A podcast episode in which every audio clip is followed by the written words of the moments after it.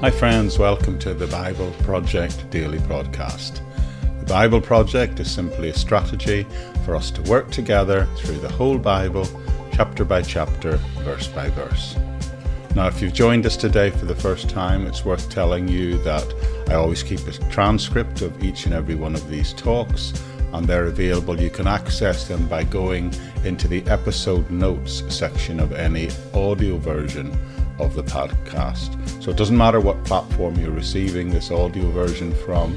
It's hosted on Buzzsprout, but available within the main podcast on any platform, whether it be Spotify, Apple, Google, or even Amazon Podcasts. Within each episode, there is an episode notes page, and within that, you'll find not only ways of connecting to the Bible teaching that I do in different formats, but there should also be a transcript page with full content of what I have said today. And I'd like to remind you that all these talks and all these transcripts they are free for you to use in whatever way you want. A credit is always welcome. You can use them, you can reconstitute them to do your own Bible study, or you can even use them to help you prepare sermon notes or sermon outlines of your own. Please take them, use with them, run them with them with my blessing. Now, if you happen to be watching the video version on either Facebook or YouTube, there'll always be a direct link to the audio. Uh, and from there, of course, you can find this, this transcript and the other links.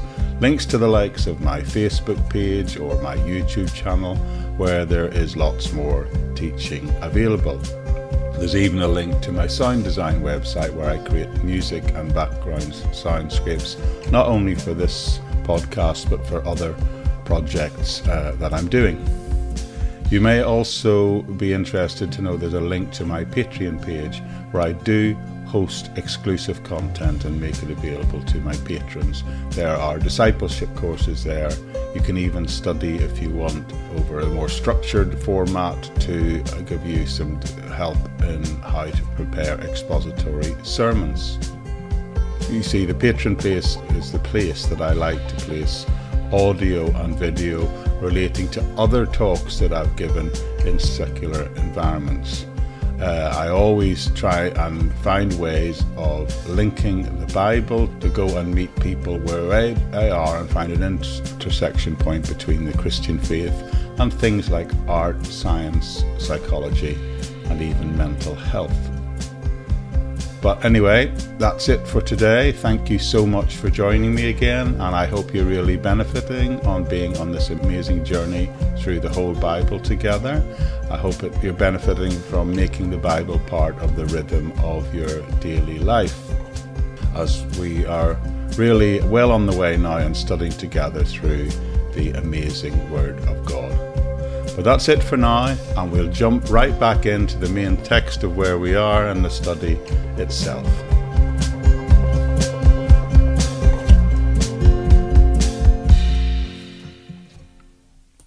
Now, you'll remember we're into Genesis chapter 28 and this famous story of Jacob's dream at Bethel. And we've been considering over, I'm going to look at this chapter section, which is 11 to 22. It's probably going to be three podcasts. So we're in the second one today, and the scripture has been, we've had the first hint of the coming of the Messiah. Uh, and this is, of course, happening here with Jacob hundreds of years, thousands of years before it actually transpires. Now, when you come to dealing with the matter of the coming Messiah and you approach it from a biblical point of view, starting from Genesis through Revelation, it's a little bit like peeling the uh, layers off an onion. First of all, the references seem a little vague or wrapped up in other things, but they gradually get more and more specific until it actually comes down. Even in the Old Testament, it begins to get very specific, telling us things like where the Messiah is going to be born. The fact that there's Bethlehem. You can't get more specific than that, can you? And it tells us that in the book of Micah. In Daniel chapter 9, it gives us the time of his arrival and it points to Jesus Christ. Isaiah then 53 describes in some detail the nature of his sacrifice and even describes the crucifixion for it. And it's unbelievable how accurate that is, written way back in Isaiah. Psalm 16 also gives us an insight into the fact that this Messiah is going to be raised from the dead. So by the time you've got through the Old Testament scriptures, you're beginning to have a clear picture that the Messiah is going to be born. He's going to be born in Bethlehem and he's going to die for the sins of the world. But yes, he's even going to be raised from the dead. Now, God had already began to reveal that salvation promise. The very beginning of it is when he appeared to Abraham and told him that if he just believed, then it would be, be counted to him as righteousness. See, all you have to do today to be forgiven is the same thing. We've been given the gift, and that gift is eternal life. All we have to do is believe. In the New Testament, we are told we simply have to believe that Jesus Christ is the Messiah, that he died, that he paid for our sin, and if we trust him for that gift, we will receive the gift of eternal life and heaven. So, the first thing God did here to encourage his child to restate the promise he'd given to his father, to review it in a way and expand upon it. I made some promises, he's telling Jacob here in the dream. I promised to give you the land. I promised that you will have descendants. And I promised that the whole world is going to be blessed through you. And that promise contained here in these verses 14 and 15 is one of the very earliest glimpses of the coming Messiah contained in the Bible. Now, I'm suggesting that this occurs and this revelation occurs against the backdrop of Jacob, who, deep in discouragement, has the Lord appear to him in a dream and encourages him in this way. So here we have an insight into the way in which God chooses to encourage people. What does he do? He says, he comes to us and says, Hold on, pay attention. Let me remind you of what I have done for you. Let me remind you of the promises I have already made to you. Now, the promise he gave to Jacob is not quite the same promises he gives to us today, but the principle is the same. The outworking of it is the same, friends. For example, when you get discouraged and you think your life's falling apart and your situation isn't very good or isn't coming to any good, then it's God who sometimes will appear to us and answer our prayers, sometimes through the support of another believers, and sometimes through the scriptures directly reminding us of his promises. Maybe that's what he's doing for you right now. Promises like that if you know me, and if you've trusted in me, and if you've trusted in my Son, God said, I've made this promise to you that all things work together for good for to those that love God and are called according to his purposes. That's a, remind, a timely reminder and, and, a wonderful promise, isn't it?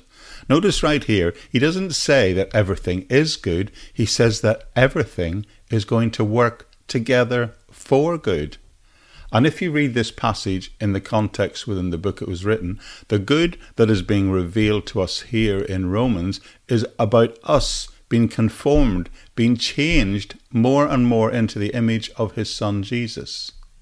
So no matter what happens to us in this life, to those of us who have trusted in Christ, we can remember, we can cling to the promise that if we respond properly to the situations we face and continue to trust in the Lord, then it's going to not only work out for us, but it's going to work out to the good for us. We're at least going to become a little more like Jesus when all of what we're going through gets done.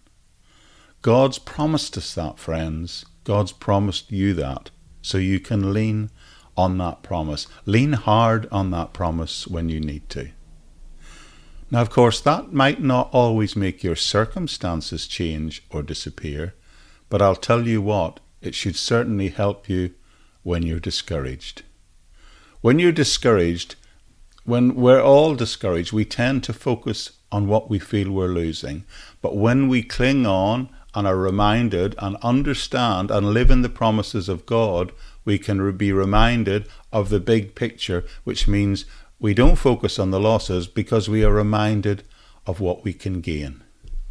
God reminds us it's not all bad because we were going to get something out of this situation, no matter how bad it appears on the surface.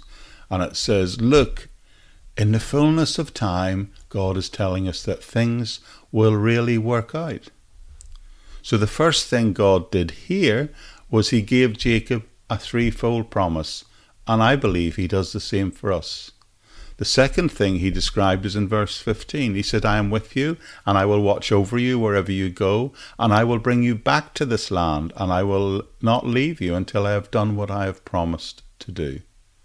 I don't want you to miss this, friends. I don't want any of us to miss this. The first thing he does is remind Jacob of his promise, but the second thing he does, he reminds Jacob of his presence throughout it all. Now, this is the second time in the Bible that we've been told that this that God has revealed His presence to people and reminded them of His continuing presence. The, the first time He did it was with Isaac, his father, and He told him that a few chapters back in twenty six. And he also did it with Abraham before that. And later, after that, he will do the same thing for Moses and with Joshua, and later with someone called Gideon. They will all hear the same encouragement of God, i.e., the promise that he will remain with them in the future. This motif repeats again and again in the Old Bible. And in the New Testament, Jesus said the same thing. He said it to his followers, and he eh, said, and he also said when he commissioned them and said that they were to go out into the world and make disciples of all nations, baptizing those who come to me and teaching them. And then he, he, he summed up that great commission by reminding everyone and saying, And lo, I will be with you always, even to the end of the age. So God promises those people that know him and are working for him, that he will be with them until the very end of the age. So, part of the way God discourages believers is he reminds them that not only will he be with them, but he was with them right now and he will be with them always. Isn't that encouraging? Isn't it encouraging to know, particularly if you're feeling alone or disheartened? Let's just turn for a moment to Hebrews chapter 13, just for a moment, because it repeats that same incredible promise in the New Testament. Hebrews 13, verse 5 tells us to keep your lives free from the love of money and be content with all you have, because God has said, I will never leave you, I will never forsake you. Now, you may notice how that phrase is stated twice. It says, I will never leave you, I will never forsake you. And the purpose of repetition in this way in the Hebrew is to make it really emphatic. This is the most emphatic statement of this principle in all of the New Testament. I will never leave you, I will never forsake you. That's like us saying today, I am never, ever, ever going to leave you. I am never, ever, ever going to forsake you. That's the sense that has been trying to be put over here by the writers to the Hebrews. That's the sort of idea. So God says, I don't care what you're going through now. I just want you to know that I am with you now, I am with you always, and I am with you forever. That's the promise that was given to Jacob in the dream, and it must have been really deeply significant at that point. I mean, he'd just been kicked out of his house and his home, and he's on the road by himself. He's fleeing the land, lonely, late at night, and there's nobody with him, and he settles down to the night, and clearly he must be feeling really discouraged and alone, but God comes along and says, Let me encourage you, Jacob, and this is my encouragement. I am with you, Jacob. Now, would that encourage you if you were struggling and the Lord came to you and reminded you himself that He is here now, right now, in the midst of your discouragement? He's with you. If he said to you, I am with you and will watch over you wherever you go, and I will bring you back to this land, and I will not leave you until what I have done, and I have done what I promised. That's what he tells Jacob here. And note right at the end the third things he tells him I will keep with you wherever you go, and I will bring you back to this place, back to this land, and I will not leave you until I've done what I've spoken about. What he's saying is, look, what God is saying to us today is, look, I'm going to provide for you, I'm going to protect for you, and I'm going to bring you right back to the place you're meant to be. I'm going to bring you right back to the land, and in this case, the promised land. But in the meantime, don't worry, I'll stay with you no matter where you go. I will not leave you until I've done with you what I said I would do, which in this case was namely was bringing him back here to that exact point, to that exact place he had just fled from. Think about that. He says, I'm going to give you the land and he's telling Jacob that he's going to give him the land because he promised it uh, to him, but it's the land he's currently running away from. He's in fear that his brother will kill him if he ever goes back. And yet God says, Look, Jacob, I made a promise and I'm going to fulfill that promise. I'm going to protect you while you're gone. I'm going to provide for you while you're not in the land, but I'm going to bring you back to this place one day.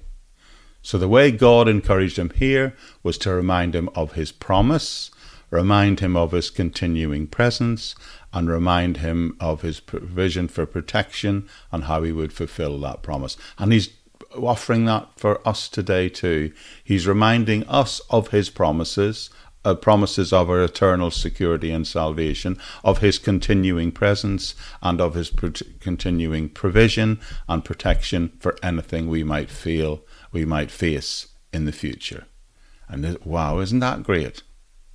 So if you find yourself discouraged because you're looking at your current situation, at your current circumstances, and you might even be thinking, wow, this is about as bad as things can get. Well, there's no question about it. Sometimes things can get tough, but God says to us the same thing He is saying here in this passage to Jacob. He's saying, What? are you so discouraged about? I know your situation appears bad. I understand all that, the Lord says, but I promised, and I still promise that later I'm going to bring you back from the, this situation. But whatever you're going through at the moment, whatever difficulties you face, in the meantime, I'm still going to be with you. Don't forget that. I'm going to take care of you until I can bring you to where you really need to be. And I'm doing that, the Lord says, because I said I would do it. So when you or I are discouraged, we can go to Scripture and we can say, The Lord is going to do what He said. We can be reminded that He's what He's going to do, what He said He would do in our lives. And what a great encouragement that should be. You know, I look at this passage of Scripture and it occurs to me that Jacob needed encouragement, we need encouragement, and that tells me that we all need encouragement from time to time. There is a school of thought, you know, amongst all these various psychotherapists and talking therapies, that there are many different schools of thought. And if you are sent for counseling, the chances are you can be met with one of many different approaches to psychological therapy, many of which are very helpful. But one of the things I've discovered when looking at them is that the whole thesis that lies behind many, all I would say, of the successful talking therapies is that people generally, it acknowledges that people are disheartened or discouraged and that they need encouragement. I think everybody gets discouraged and everybody needs to be encouraged from time to time. In fact, this may be a shock to you, but church leaders, pastors, and preachers also need encouragement. We need to tell our leaders when they're doing a good job because many people only speak to pastors when they have a problem or when they disagree with something they said. And you know what? If someone as great in the list of patriarchs as Jacob needs encouragement, then that tells me none of us should be ashamed and we should always remember that all of us need encouragement. God here encourages Jacob by reminding him of the promises he'd made to him. And he tells him, You know what? Just hang in there, Jacob. And he's telling us today, if we're struggling, to hang in there. That's what's going on here. It's as simple as that. Now, he used a dream in this occasion, because remember, the Holy Scriptures hadn't been canonized and written down at that point. So he uses a dream, and the Lord communicates to him that way. But the important thing to note is Jacob responds to this encouragement. He takes it, but he responds to it. He responds to what God has revealed to him on this occasion, and his response is really interesting. But we'll come back together and we'll look at that in the next episode.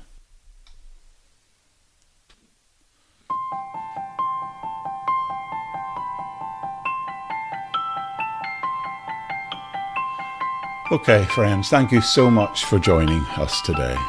I hope you've found that helpful. I'd like to remind you of my Patreon page where there's access to lots more of my teaching, including some uh, long form teaching that I've done, alongside some discipleship courses and things like that. On the Patreon page, there's access to Bible study materials where you can even choose to develop your ability to preach and go through the Word as God as well as other material I'm putting on there relating to theology and church history. I'm in the series of creating this uh, series based on creating expository for preaching, as well as other stuff about Christian thought and church history.